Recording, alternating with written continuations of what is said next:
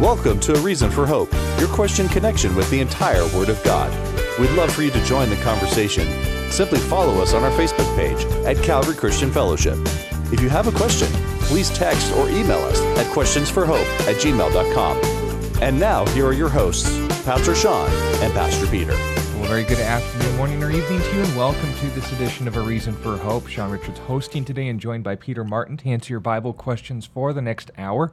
If you'd like to send them to us, feel free to email us at questionsforhope at gmail.com. If you'd like to clarify how that is spelled, you can join us online on our website, calvarychristianfellowship.com. That's C A L V A R Y, ChristianFellowship.com.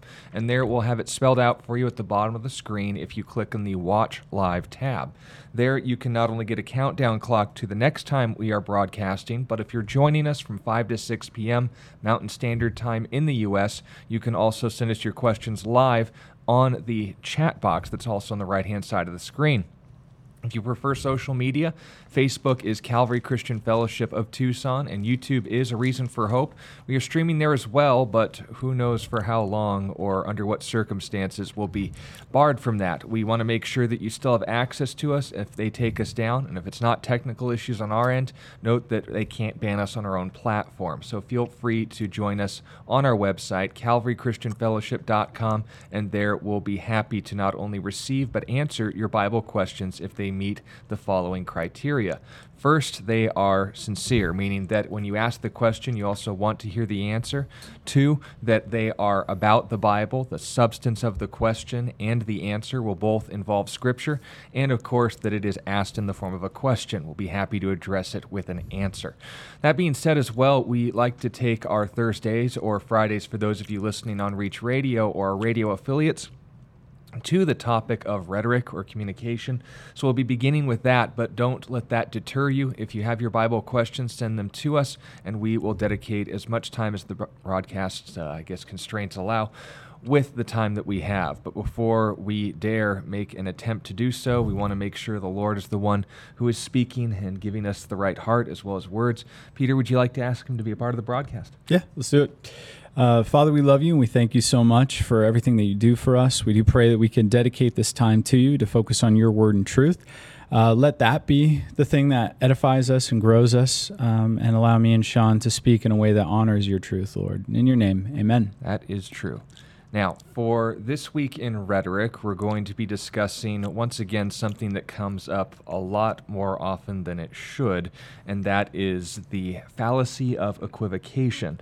When it comes to communicating with people, we always, of course, inform you that you need to listen to what's being said, but listening doesn't always mean understanding because people who either unintentionally or intentionally through manipulation or just a common mistake. Maybe they've heard this from someone else and are confusing the terms because their idea is more at the forefront of their mind. They will mix words' meanings with each other but use the same word in English. This is especially hazardous because our language is chock full of these things, where unintentionally we can say one word and it has a plethora of meanings, and without clarifying our terms, then we end up, I guess, uh, saying either the opposite of what we intended or catching someone in a mistake that's unfair to them because they were understanding us to mean the same thing for using the same word. Now, when it comes to equivocation, obviously there are things we need to be aware of when it's used against us, but also things we need to be aware of more importantly when using them. And of course, it should all start with the dictionary, should it not? Yeah, absolutely. And and like some of our more recent rhetoric lessons, uh, if you notice, we started with the ones that were more could have been done by accident. We're moving more and more into the ones that have to have some amount of intent in order to perform. Uh, now, it is possible to perform this uh, this fallacy accidentally, but it's much more rare. It's much more common to do this one intentionally. So, what it means is taking a word in one context and interpreting it in a completely different context. So there are many examples that I could give, but let me give a, a really common one that's happening right now in the political worldview. So uh, there is this word, word, it's called disinformation. You may have heard of it before. Now, disinformation means something very specific.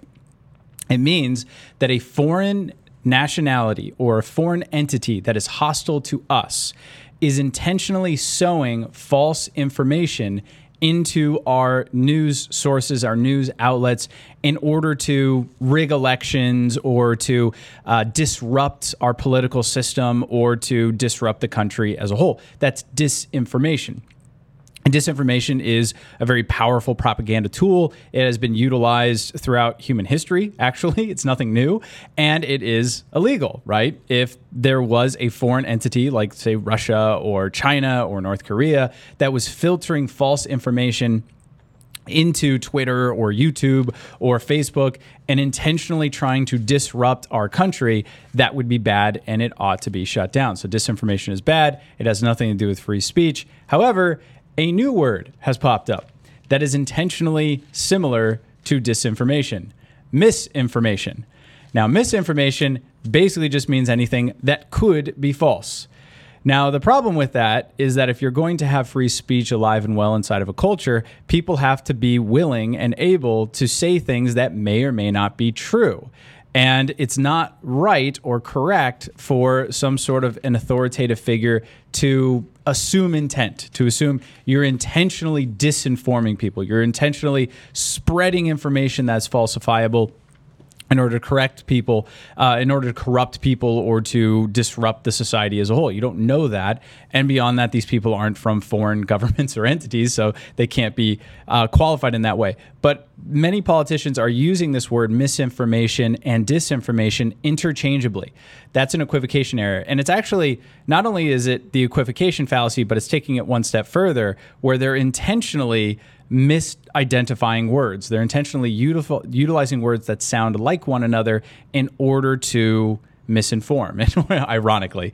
So now, one consonant, and we've already made a jump between a criminal and usually wartime effort and offense into something that's used for censorship, for political gain. Exactly. Uh, let me give you another couple uh, common ones that are alive and well right now, and then me and Sean will talk about a biblical example, and we'll give you possible ways to maybe skirt around the equivocation fallacy to, to be able to figure it out. Uh, another reason, by the way, before I get into these others, another reason why this is so dangerous is because the main por- purpose of communication is to understand one another. That's why God gave us language. And if you remember, the first empire that rose and fell in the Bible is Babylon.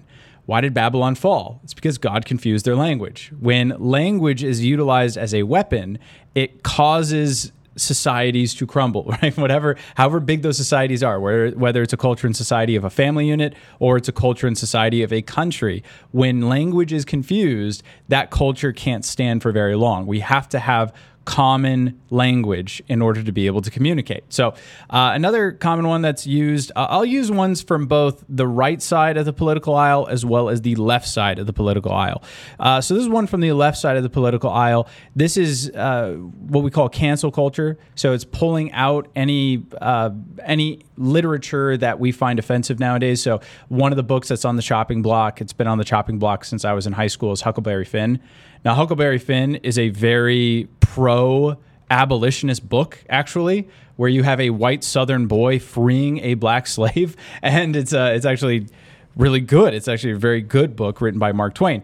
But because the N word is utilized in it, it's considered to be banned. Now the problem is is that what the N word meant when Mark Twain was writing it means something very different than the way that we use it today. So the way that people use it today, especially people who aren't black, they use it as an insult. They use it as a degradation term. I am degrading you. I am stealing your humanity. And at the time that Mark Twain wrote this word, it was common parlance. Everybody used the word. And in fact, the way he uses it, it's actually not intended to be offensive. You can tell that the way it's being utilized is not intended to be offensive. To modern ears, very offensive because our understanding of that word has shifted over time right? That's and the utilization of it is very inconsistent, ironically. Yeah, that is true too. Uh, another another one from the left side of the aisle.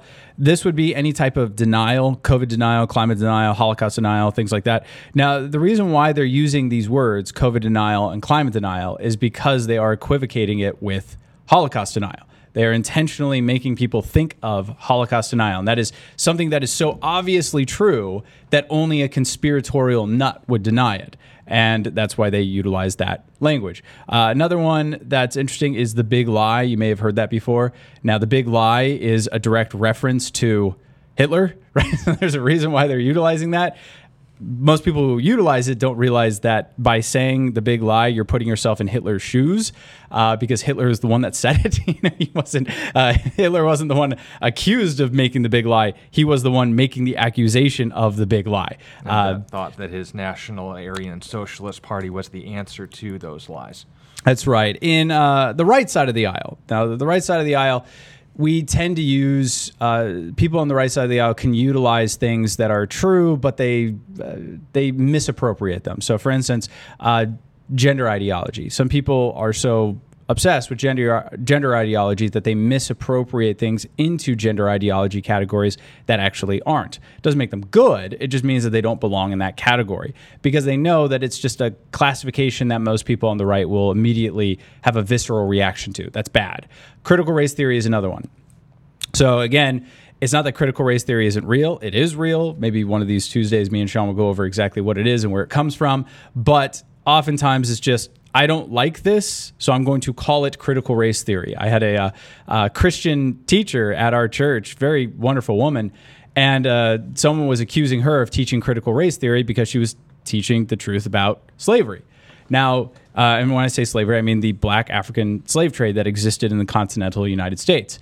Now, she wasn't institutionalized by Islam, by the way. Yeah, yeah, yeah. There's many things we could say about that, but at any rate, this was someone who was just like essentially i just don't like what you're teaching i don't know how to accuse you of doing something wrong so i'm just going to use this word against you in When order that's to not what the word means. when that's not what the word means right just like the princess bride you keep using that word I don't think it means what you think. It means. so that's that is the equivocation fallacy in a nutshell. In interpersonal relationships, this is the biggest one that I see as a Christian counselor: abuse. So when you're doing marriage counseling, most marriage counselors within the church would agree that abuse, if not a qualification for divorce, would at least recommend separation and severe consequences for abusive behaviors within a marriage. Uh, I am actually of the uh, predisposition to believe that abu- genuine abuse could qualify for a biblical divorce. But without getting into that, if you have questions about why I think that way, you go ahead and ask. Read Malachi. note that, but But at any rate, because of that, people have now broadened the term abuse to incorporate all sorts of things. So they say, well, he was emotionally abusive to me. Now, it's a real thing, but okay, give me a definition. How is he emo- emotionally or she emotionally abusive to me to you? Well, you know, there was this one time we were arguing and he yelled at me. Or there was this other time where she called me an idiot. Like, okay, that's not nice, but it's not emotional abuse, right? Someone in the heat of the moment throwing out a name is not emotional abuse, uh, especially if they apologize for it later, right? That this is just in the heat of a moment saying something stupid. Now you could say it's an abusive behavior, but it has to incorporate a longer term propensity or a larger scale in order to be qualified as emotional abuse. Same with like physical abuse. Well, he's never hit me per se, but there was this one time where we were in an argument and I was holding on to something and he was holding on to it and he tugged on it and that's that's physical abuse. Well, eh, you know, that's uh, that's a hard sale. That's that's not exactly physical abuse. So that's another one that we see all the time. Or an affair. People will say like, well, Jesus says that to lust after a woman in your heart is affair or adultery of the heart. Therefore, he lusted and therefore he committed adultery. Well, it's like ah, that's not really what the Bible's talking about when it's talking about sexual immorality being a pre.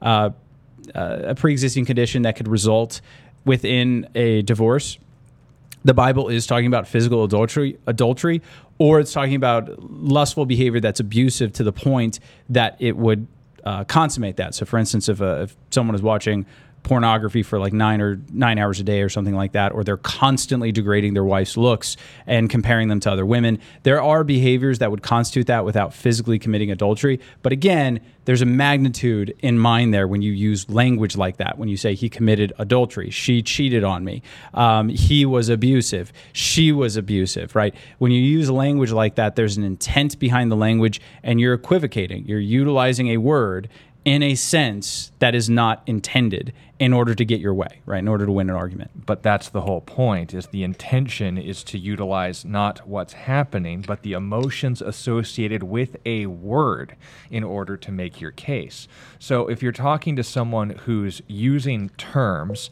either A unnecessarily or B overemphasizing the severity of the detail beyond what's reality, you need to be able to spot that and properly deal with it. Now, if someone is using equivocation unintentionally or otherwise, they have the same solution, do they not? Yeah, they do. So let me give you Jesus's encounter with this fallacy and how he addresses it. So this is Matthew chapter 15 and verse 3. He answered and said to them, Why do you tr- also transgress the commandment of God because of your tradition? For God commanded, saying, Honor your father and your mother, and he who curses father or mother, let him be put to death. But you say, Whoever says to his father or mother, Whatever profit you might have received from me is a gift to God, then he need not honor his father or mother. Thus, you have made the commandment of God no effect by your tradition. Okay, so this is what was happening. The Pharisaical kind of branch or sect of Judaism at the time had come up with a workaround. So the word honor, when you when you see that in the Bible, it does mean to give obeisance or respect or things like that, but it actually has a very literal definition, and that is to give monetary honor. That's how you you see it utilized this way frequently throughout the Bible. It talks about honoring that the elders that rule over you are worthy of double honor, uh, and again, he's talking about the compensation that elders are worthy of. Uh, Paul talks about giving honor to the government placed above them in Romans chapter 13 once again, he's talking about paying taxes, right? So there's a very literal definition to this word, but it does encompass more than just paying uh, you know paying money to somebody. Now when jesus is looking at this they're saying well you know we follow the commandments. We're doing all these things. And jesus says well there's a really clear commandment in the bible. It says honor your father and mother. Now the way that they worked around it is they said well what's more honoring to your father and mother than to dedicate your all to god and so, yes, you're not really giving the money directly to your parents, but by taking the money that you were going to use to provide for them in their golden years and giving it to the temple, aren't you doing a greater service to them? Aren't you honoring them even more? And Jesus says, no, the word honor means to pay them, and it says to honor your father and mother. He says you are you are taking a word and you're molding it to your view as opposed to molding it to what was intended. So notice what Jesus does. He calls out the equivocation that's being made. He says, This is the word you're using. And then he goes back and he says, This is what the word means. Now, in an argument, it's okay. And I've, I've told people this before when I'm in conversations with them. I don't mind if you use this word in this particular way, but define your terms if you're going to use this word in this way, be consistent about it. Just keep using it this way, and we'll just know that this is what you mean. Don't use it one way in one context and then shift the meaning in the very next context. Unless you specify beforehand, and that's what's most important. Clear communication is the goal, not manipulative or at least unintentional misinforming. Remember that word? that's right. So, uh, this is again a very simple one. You just have to directly call it out. Hey, you know what? I'm a little confused. You can even give people the benefit of the doubt, be a little nice about it. Say, hey, you know, I uh, you're using this word. I'm not really sure what you mean because you're using it in different ways in different contexts. Like, what do you mean by this word? When you say this, what what do you mean by that? And uh, if, by the way, you'll know very quickly if you're dealing with someone who is uh, arguing with you on good faith terms as opposed to not so good faith terms. Because if they're arguing with you on good faith terms, they'll try to clarify what the confusion is. If they're not, then they will be like well, what are you talking about? Right? They might gaslight you, be like, I never used that word, or like, you use that word, or they might accuse you of something. They might project, they might diffuse, they might give you a definition and then immediately go back to using the fallacy, right? So it, this will this is actually a good test to see if you're arguing on good faith terms with somebody. And you don't want to talk to someone who either A isn't listening or B isn't actually talking. They're just speaking. So make sure in any communication that's taking place, you pay careful attention to how you're using words and avoid the mistake that Paul the Apostle warned his disciple Timothy of at literally the end of his first epistle. This is 1 Timothy 6 and verse 20. O Timothy, guard what was committed to your trust, avoiding the profane and idle idle babblings and contradictions of what is falsely called knowledge. People can use terms like the science says. People can use terms like, well, it's been proven. What's your evidence? Well, that's just faith and not mean what you mean. The first and most important goal in using unique terms should be to make sure it clarifies your meaning, not muddies the water. So, to avoid equivocation, either use simpler terms or make sure that if you're going to use a term with different meanings, especially in English, you clarify this is what I mean and you spell that out for them. If, on the other hand, they're not willing to return that, then make sure you aren't either A, wasting their time or yours with conversations that aren't actually happening or even more importantly, you take advantage of the opportunity to learn how to spot those things as the mistakes are either being made or being covered up, because we don't want to, again, make the same mistake twice. And that is, of course, miscommunication. Make sure that in the equivocation error, it's all centered and found on defining your terms, and that is something we should be very eager to do in a world where so many emotions are assumed into words, when in reality, we're just saying things. So let us know if that's all clear. Anything more to say before we move on to our questions? Uh, one, one last thing. Uh, I forgot to mention this in my examples, uh, but it's very important for apologetics, especially when you're talking to uh, people who are secular atheists, things like that. Words like slavery that occur in the Bible are big ones, right? You know, do you see that a lot at the swap meet? People saying like slavery or uh, concubinage and things like that not as recently as it would seem, but when talking to people, of course, again, emotive terms. Racism, the Bible invented racism. The Bible invented slavery. The Bible tells you to beat your slave, or parents, you're supposed to beat your children. That again, means something very different, but it's used in multiple ways to mean the same thing because it appeals to a much more reactive response. And that's the whole point. We don't want to communicate something to someone or be told something that isn't true just because they use the word. And that's something to be aware of as well. So, thank you all for this lesson in rhetoric and the time you've invested in it. I hope you get a chance to practice it. Hopefully, not too many, but we'll be here again next week to discuss more on this very topic. Now, going out to our Bible questions, uh, quick YouTube clarification who said they notice we do regular updates on current events for Israel. What is it that you are watching for, and does that concern tie into Bible prophecy? Uh, yes, uh, to the individual asked the question, when we do our prophecy updates, they usually center around Israel because of a very accurate biblical statement that was made by Don Stewart. He said, When it comes to God's prophetic calendar, Israel is the hour hand, Jerusalem is the minute hand, and the Temple Mount is the second hand.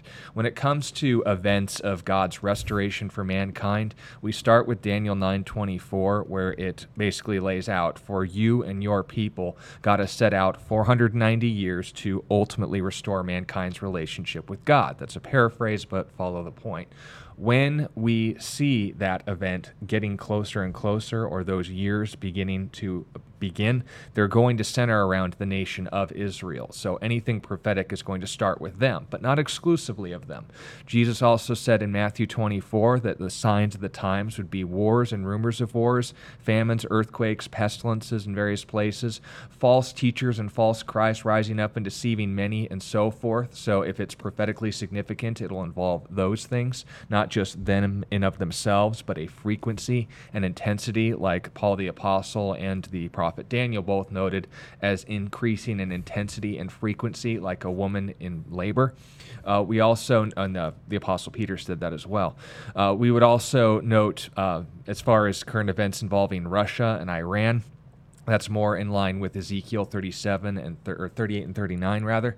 Um, 37 is involved with Israel too prophetically, but that's more in the messianic movement. We want to keep our eyes on those things and inform you of those things because they are in fact prophetically significant, but prophesying what is the question, and that is the coming of our Lord and Savior Jesus Christ, which we're commanded in the book of Titus chapter 3 to always be looking for and even hastening the coming. How do we do that? Through evangelism evangelism, through spiritual growth in our own lives, and of course, a daily expectation of that. So let us know if that answers your question. Um, Yari has a question Is financial abuse grounds for divorce? Yeah, no, it's a very good question. Um, financial abuse is not a terminology I would use because um, when you're talking about abusing funds, I mean, th- there's nothing inherently wrong with using that terms, but usually when we're talking about abuse, we're saying that we're harming somebody. So th- there are ways that I can harm somebody utilizing my finances. So, for instance, if a husband was, say, preventing his wife from accessing any of the money in their accounts and he was spending all the money on stuff that he wanted and he wasn't even feeding her or taking care of her and her daily sustenance that would be financially born abuse right so he is he is abusing her by keeping her from having regular sustenance, but he's using the finances to do so. So um, I, I would clarify that someone mismanaging funds is abusing their pocketbook, but it's not necessarily abusing the person in the same way that you would abuse someone's personage by yelling at them, demeaning them on a regular basis, uh, by gaslighting them, manipulating them, conditioning them to be afraid of certain things, uh, or beating them in some particular way. And that's in reference to Malachi, which we would consider grounds for divorce. But Right. this isn't a, you know, you financially abuse this person, therefore it's divorce. It would be a certain step on that direction. It would be a symptom of what could ultimately culminate in grounds for divorce, but not in of itself. What would be some of the other factors? Yeah, so it would have to be again, it would have to be a severe enough behavior for there to be large amounts of dysfunction. And this is what I always tell couples uh, when we're when we're going through couples counseling or marital counseling in in a biblical context. The main problem that a lot of Christians have is they don't understand uh, rules of engagement and escalation of force. So when I was in the military, there's rules of engagement, right? There's rules of how do you fight when things happen, and then there's escalations of force, meaning if this is what's happening, this is the level of force that I'm allowed to utilize. So cops have to learn this, military members have to utilize this as well, because though we carry lethal means, that should be a last resort. So when we're interacting, when we were in Afghanistan interacting with the public, if somebody was just yelling at us, we're not going to pull out a gun and shoot them in the face. You know, now if they're yelling at us and waving like a rock, which they could throw, that is a weapon. Now we might point a weapon at them. We might yell at them back and say, if you don't drop that, something's going to happen to you, right? But that's not going to immediately result in lethal force. Now, the reason why I bring that up And if they have a weapon that only is used for lethal force, that's that's signed on the Geneva Convention, you know, drop them. That's right. The reason why I bring that up is because I don't think that a lot of Christians enter into marriage knowing what rules of engagement are and what the escalations of force are. I think most people entering into marriage, they the only escalation of force they know about is divorce. So it's like the it's like the cop who's just slapdash training. They go out there and all they got is a gun and they don't know what they're doing. And then all of a sudden, some amount of force is presented to them and they just shoot someone in the face. You know, like not, I'm not saying that that happens. I'm just saying that, that if that happened, that could be a reasoning for it. Someone who's not adequately explained to what escalation of force is, how to utilize it appropriately, and things like that. Now, in marriage, again, I see this happening where there's tension with, there's conflict in a marriage. Like, let's say, for instance, there is a husband who's the sole provider of a home, right? He he alone is the breadwinner. He makes all the money and he had this career for many years before he met his wife, so he had his own finances in order, things like that. The wife's coming into the marriage, she didn't have any finances, she's bringing into the marriage, and so the husband feels entitled to that account. And so he unilaterally determines how the money is being spent without confiding in his wife. Is that bad? Yes. Is it abusive? No. Now, at that point, the wife needs to address that issue, but does she know how to do it? So, most women are just waiting for the husband to cross a particular line in which divorce would be a required response. And they just kind of put up with abusive behavior, well, not abusive behavior, but bad behavior, uh, mistreatment for long periods of time, not knowing how to assert themselves in a way that's loving and can actually cause a change within the dynamics of the relationship. So, Or maybe even instigating it so that they can justify leaving the relationship. That's another fact you have to consider. Exactly. So the the essential, the basic escalations of force are this: if you see a problem within your marriage, something that bothers you, the first step is you must go to that person. Right, Matthew 18. You got to go to that person, tell them what is bothering you, why it is bothering you, put it in you terms, not accusatory terms. In, other words, don't say, you always do this, you're terrible, you don't care about me. Instead, say, you're doing this, this is how it makes me feel. Right? This is the effect that it's having on me in the relationship. And this is why I would like you to stop. Time, whatever. Exactly. if they don't listen to you, then the next step is hopefully you're a part of a church, hopefully you're a member of a congregation. You could bring that to the church leadership. You could say, This is what's happening inside of my marriage. I'm really bothered by it. Now, you could bring that up to your partner, say, like, this is really bothering me. I want a mediator. Would you be willing to go in for biblical counseling? they say no, if you're a member of a church, go to the church leadership and tell them that. Be like, hey, this is what my spouse is doing. They're refusing to listen to what I'm asking them to do. Would you be willing to come and, and talk to them with me? Right. And in which case I would say, yes, I would. Uh, then, then after that, if they continuously uh, ignore you, then there are consequences you could bring about within the context of marriage. There are things like in house separation, out of house separation. There's even legal separation in the case of money mismanagement. Sometimes that is necessary because legal separation actually allows for you to separate the funds, especially if you're dealing with a, a spouse who, let's say, I've, I've counseled spouses who are uh, gambling addicts, right? So they're they're massively blowing out the spending within their home, right? Everything will be going fine, and then they'll drop thousands of dollars at the casino, right? You, sometimes you need to segregate the funds if it gets that bad. So there are things you can do before divorce. Remember, divorce is like amputating a limb, right? If you go into the doctor and you say, I got a little pain in my leg, and they're like, well, let's lop it off, get a new doctor, right? D- divorce is the absolute last thing that we want to go to. It is only necessary when if I don't divorce you, the damage to my being and the beings of those around me is going to be so unbelievably destroyed by this behavior that it's going to be irreconcilable, right? That kind of that's why the level that we see presented to us in the Bible of divorceable offenses include things like abandonment by a non-believer, sexual immorality, and then there are slight allusions to abusive behaviors in Malachi chapter 2. But as a pastor, what I take those things as as a standard. Whatever the behavior has to be, it has to meet that level of magnitude within the behavior. So again, there are many things that I feel like could lead to divorce within a relationship, but the behavior would have to reach that level of magnitude. It couldn't just be in and of itself, well, he said this and that's kind of abusive, that's incorporating abusive behavior, so therefore it's abusive and I'm going to divorce him. Well, no, th- there has to be a particular magnitude present in order to allow that. Yeah. So again, to keep this issue in mind, we would say no to the answer. Financial abuse is not grounds for divorce, but it does categorically put you in a grounds for divorce if, as you said, it escalates beyond that. In Second Thessalonians chapter three, he notes very explicitly, Paul the apostle speaking to Thessalonica, if a man doesn't provide for the needs of his own household, then he has denied the faith and is worse than a non-believer. So doesn't mean their salvation's invalidated. Let me clarify that, but categorically, in terms of church discipline, they would be considered a non believer. Then, if abandonment, a la 1 Corinthians chapters 5 through 7, uh, happens that as a non believer, categorically, they abandon their spouse further, then that would be grounds for divorce, but not the financial abuse or neglect itself. So make sure that that's properly understood, Yari. And for those listening, if you need further clarification, as we said, this is not a copy and paste issue in resolution. There are issues that are very much easier to deal with than this, but when it comes to it, it's a lot easier to adjust and correct and amend than it would be for, say, sexual or physical abuse. That much we'd have a much more straightforward answer. Let us know if that helps. A question from Dwayne, who has a question if it's okay to see movies based in the Bible that doesn't get things right.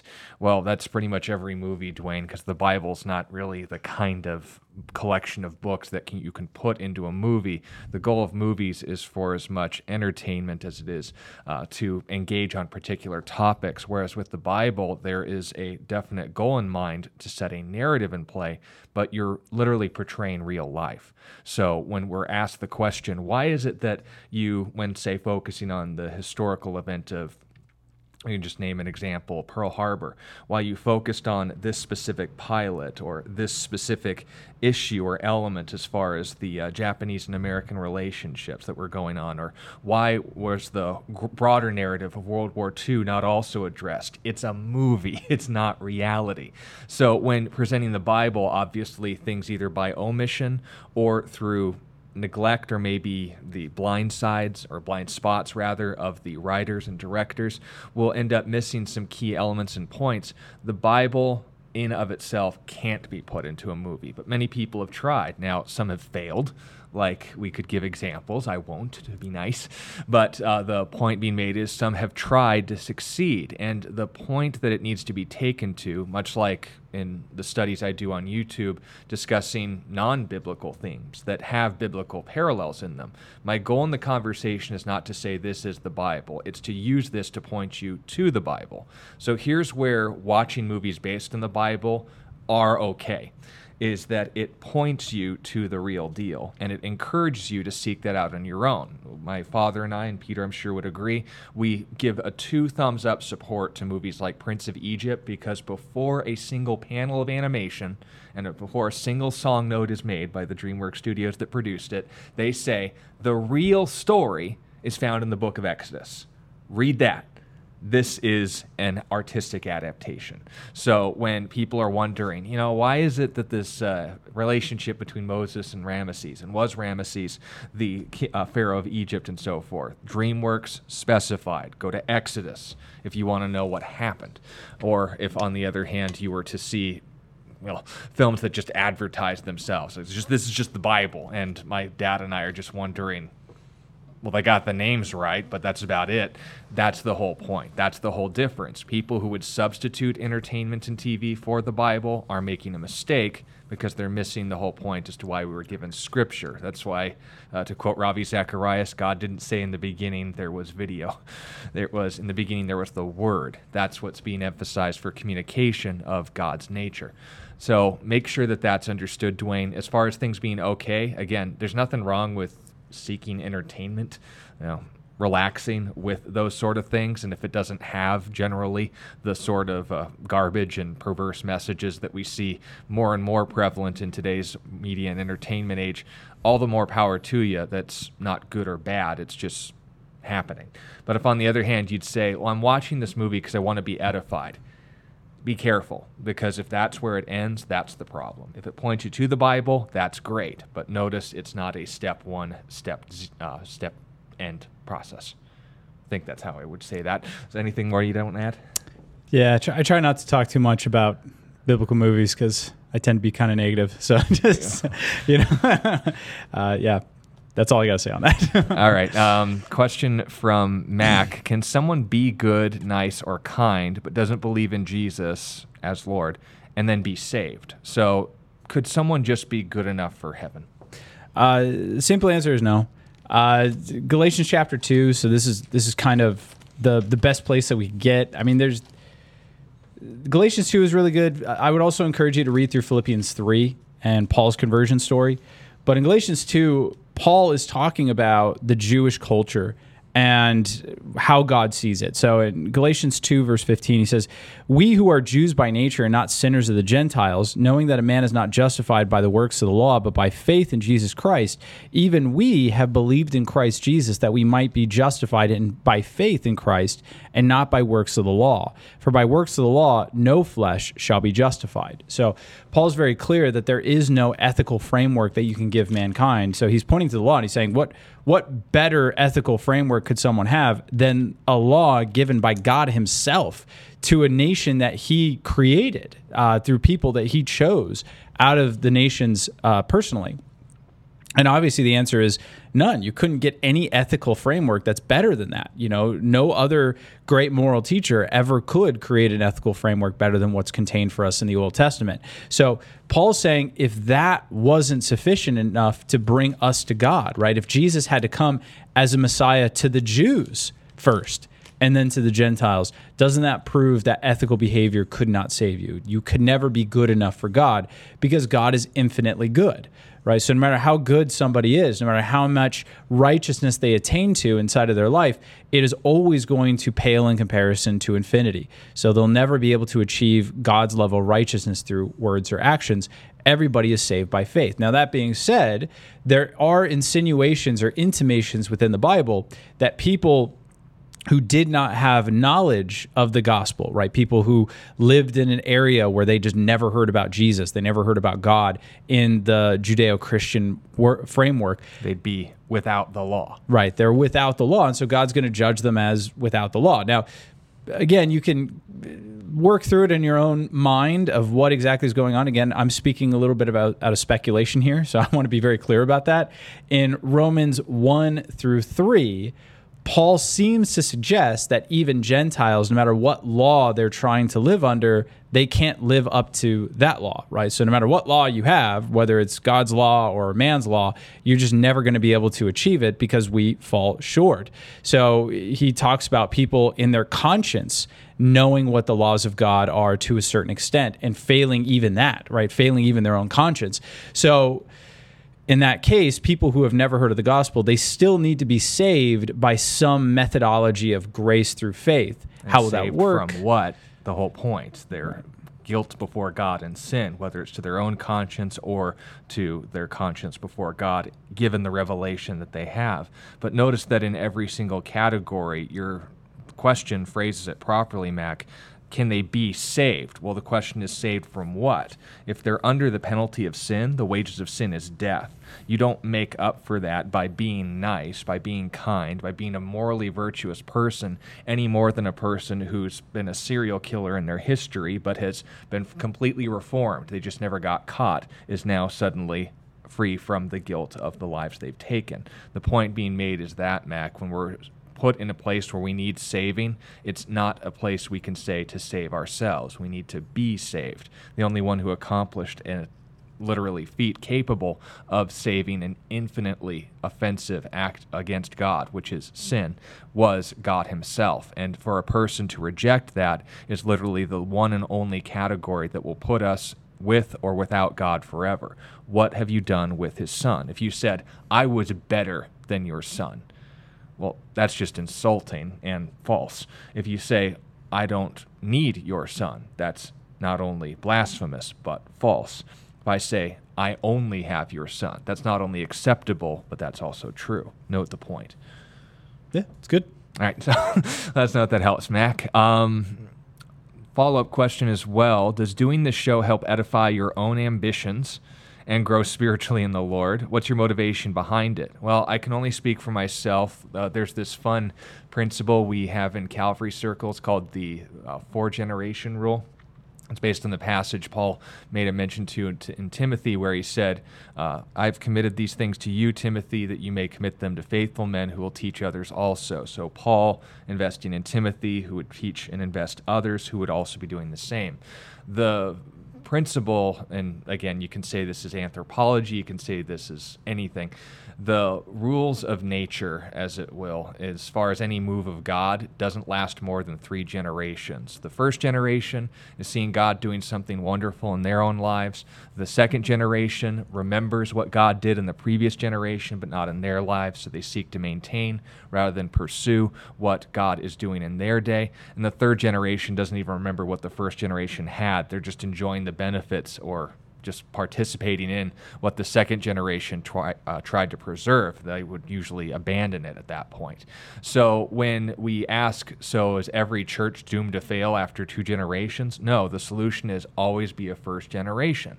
Uh, Pastor Scott, I'm sure, could come up here and explain that being discipled by Chuck Smith, that, who had a great passion for Bible question and answer, for teaching the word simply, to again follow the model of J. Vernon McGee, to put the cookies on the bottom shelf so the kiddies could get at them, making the word accessible to people in a simple question and answer format. You can see it still going on today in pastor's perspective.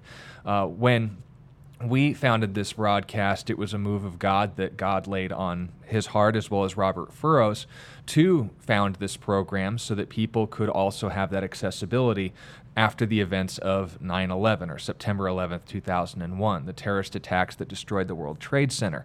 A lot of people were scared, and a lot of people were also more spiritually aware of their need for these sort of things. So he made himself available. That was a work God did in his life. Now, I don't want to be the second generation to Scott Richards, let alone the third generation to Chuck Smith. I personally would have a different reason or calling, and it's, as you stated, not in terms of ambition, but because I have a love for God's Word, and I'm grateful there's a means by which I not only have the incentive, because I'm frankly lazy. If I didn't have the reason to study these things, I wouldn't.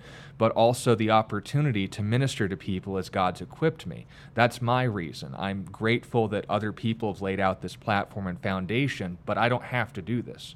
I pursue it because I want to not only have more reason to be in God's Word, but I get joy in just seeing God use me to be able to communicate His Word clearly. That's a gift He's given me. I want to be able to use that. Uh, Peter, what? Uh, why are you here? I trust it's not again borrowing off of Scott Richards' uh, Tailwind. It's your own. Uh, yeah. So I, I've kind of a interesting mind. I, I, I, find apologetics and I find this kind of information just very fascinating. Uh, I was studying this stuff long before I was on the show, and I, I think I would study it no matter what. Uh, being a part of the show, being a part of the broadcast, I think is a blessing to me. I mean, obviously, again, this is something that your your dad started, and I'm happy to be a part of it for sure. And I'm I'm thankful that anyone gets anything out of what I say, to be honest. Uh, if I were to kind of rank the favorite things that I do within ministry, this would, uh, th- my favorite thing is to counsel. I, I love being face to face with people. I love talking to, talking to them, to minister to them, to listen to what's going on in their life, and to pray with them. Um, I, I, do appreciate teaching in all of its forms and facets. This being one of, uh, I see it as like a teaching ministry in a way because I don't have direct interaction with the people I'm talking to. So I do always appreciate that. Uh, but but yeah, that's that's basically it. Yeah. So our reasons are our own. Just make sure that if anything you're being called to do by God isn't because someone else did it and you want to be a part of that. God's doing something in you. You want to be a part of that. That's the goal. Uh, questions from Abigail. Firstly, regarding worship music. Uh, when they also don't get things right, would that be a source of uh, stumbling, or of course, is there a music that we should or shouldn't listen to? Uh, yeah, so the idea of worship music that that means that it's music that I'm listening to with the intent of elevating my attention to God, to worshiping Him, to seeing His worth and value within my life. That's the purpose of that music. That's the venue that I'm uh, enabling myself to go within. So if I'm doing that and there's things that are blatantly theologically wrong with the lyrics that I'm singing, that would be enough reason for me not to sing them. Because again, worship music is orchestrated, it's designed to be a call and response type music. So there are a lot of mu- uh, musical forms in which you're just supposed to listen to them, right? You're supposed to enjoy them as they're being sung to you. But worship music is specifically designed so that the congregation can sing out to God in one unified voice the theological commitments of our heart before Him. So worship music has a very particular design to it, and therefore the theological bar is is high. I, I, I wouldn't sing a worship song that had bad theology within it. Now, if you're saying, would I sing a song from a person that had bad theology? Uh, my answer is yes, I would. Uh, there, there are people in the Bible that wrote songs that had bad theology, right? Miriam writes a pretty awesome song in the book of Exodus, and uh, she had some issues with her brother and with God, and she was struck with leprosy at a point. You know, uh, Moses wrote one of the Psalms, Psalm chapter 90, which is a beautiful psalm, beautiful Hebrew poetry within that psalm. But Moses had a lot of issues, and he never made it into the promised land. You know, King David wrote the majority of the Psalms, and he had many personal failings uh, within his life. So um, I, I wouldn't discount a song simply because the theology of the person who wrote it is off. I would have to judge it on the lyrics themselves. Now, I might caution people and say, hey, this artist, I'm singing this song, but this artist has some bad theology. Don't uh, listen to them. Don't see them as a role model. And every church, by the way, should be investing that within their people. We don't look to men as our examples. We look to God to be our examples, and we judge men based on God's objective standards. So that uh, I don't know. Anything you'd add to that? Yeah, just um, the elder made an observation, said, Fortunately, there are so many people who are expressing their desire to worship the Lord with great lyrics and theology. We can afford to be selective. If you have a check in your spirit, then avoid it. If you don't, then by all means, use it as an opportunity to worship or to bow down, to recognize who God is. That's always the goal. And if it doesn't do that, then it's not fulfilling its purpose. Why listen to a song that doesn't do what it's supposed to? so that said, um, another uh, question from Abigail as well. By the way, great biblical name. Um, wants to know why doesn't Paul the apostle mention worship as a spiritual gift? Well, Abigail, the spiritual gifts mentioned in 1 Corinthians 12 through 14 are given to specific people for the benefit of all, but not everyone has them. That's the whole point of chapter 12. Are all apostles, are all teachers, are all prophets? Obviously not. But the point of emphasis for worship is because it's an obligation for every believer. And I can note that in Ephesians chapter 5 and verse 18, where it says, Do not be drunk with wine, in which is dissipation, but be filled with the Spirit. Okay, how is this done? Every Christian should want to be filled with the Spirit, right? Speaking to one another in psalms and hymns and spiritual songs, singing and making melody in your heart to the Lord, giving thanks always for all things to God the Father in the name of our Lord Jesus Christ, and submitting to one another in the fear of God worship in a nutshell. So if and again not just express, not just specifically rather through music, but especially in the form of making your hearts available before God is making him the focus, recognizing his worth. So that's the whole point. Every Christian should be worshiping, not every Christian should be exercising every spiritual gift. That'd be the difference. Uh, yeah, yeah, I would just add to that a little bit. Um, what you might be asking is worship leading. Like, why is why is worship leading not mentioned in the gifts of the Spirit? Well, to be a worship leader, what it means to be a worship leader doesn't just mean, as Sean said, everyone's supposed to worship God. It means that you actually have musical talent, right? You have to have competency in music. That's why you're leading people in worship. So, and throughout the Bible, by the way, God does give particular indwellings of his spirit to enable them to do artistic works. So, uh, music is an artistic work. People can be moved by God, inspired by God. I'm not going to get into what that means right now, but inspired by God to worship him and to move in his glory and his beauty and to exercise their competency as musicians in order to do that, in order to express the inner delight that they're experiencing at the hands of God. That's a very beautiful thing. But because of that, there is no spiritual gift that enables people to do there's no specific spiritual gift that enables people to do specific artistic artistic works right? So there could be artistic painters there could be artistic singers there could be artistic dancers. I mean i'm sorry christian dancers christian singers christian musicians christian movie makers and, and the like. There's no specific gift of the spirit to enable you to do art per se to create art which is what worship leaders are doing.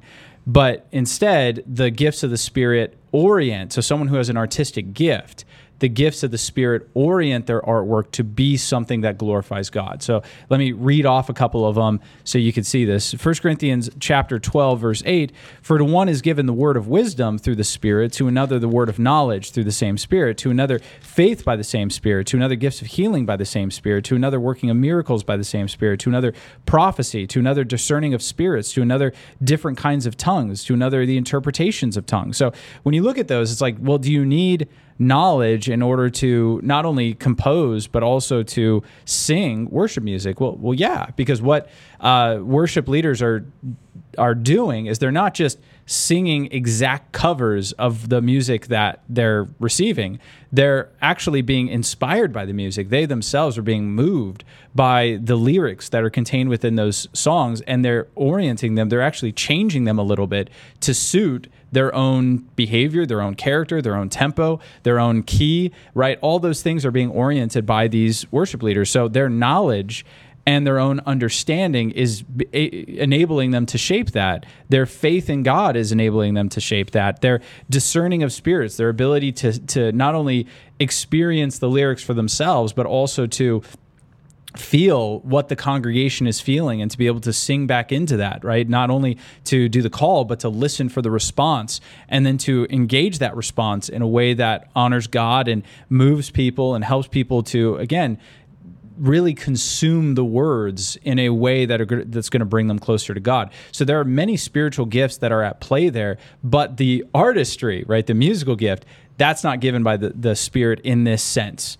right? That's something that's just they're they're born with it. It's given by the Spirit in the sense that God has given us all of our attributes and qualities, but it's kind of like your artistry where you're able to make tinfoil. It's not like there's a gift of the Spirit that gave you the ability to do that, but the gifts of the Spirit that you have help you to utilize that artistry in a way that honors and glorifies God. Yeah, the why. And again, there were examples of people who were metal workers and uh, sewers that were used by God and literally filled with the Spirit of God to be excellent in these sort of workings. And it was for the purposes of God. It doesn't mean that, oh, I've never touched a, you know, uh, thread and needle before, let alone uh, made the tabernacle tapestry. Now, these guys had hobbies, but God was going to use them in such a way where they not only knew what they were doing, but why, and in such a way where it would glorify God literally until the time of David. So, that point being said, let us know if that helps you out, Abigail. Another question sent along to us through our website. Uh, we've got time, I think. Um, also from Abigail, who wants to know regarding worship.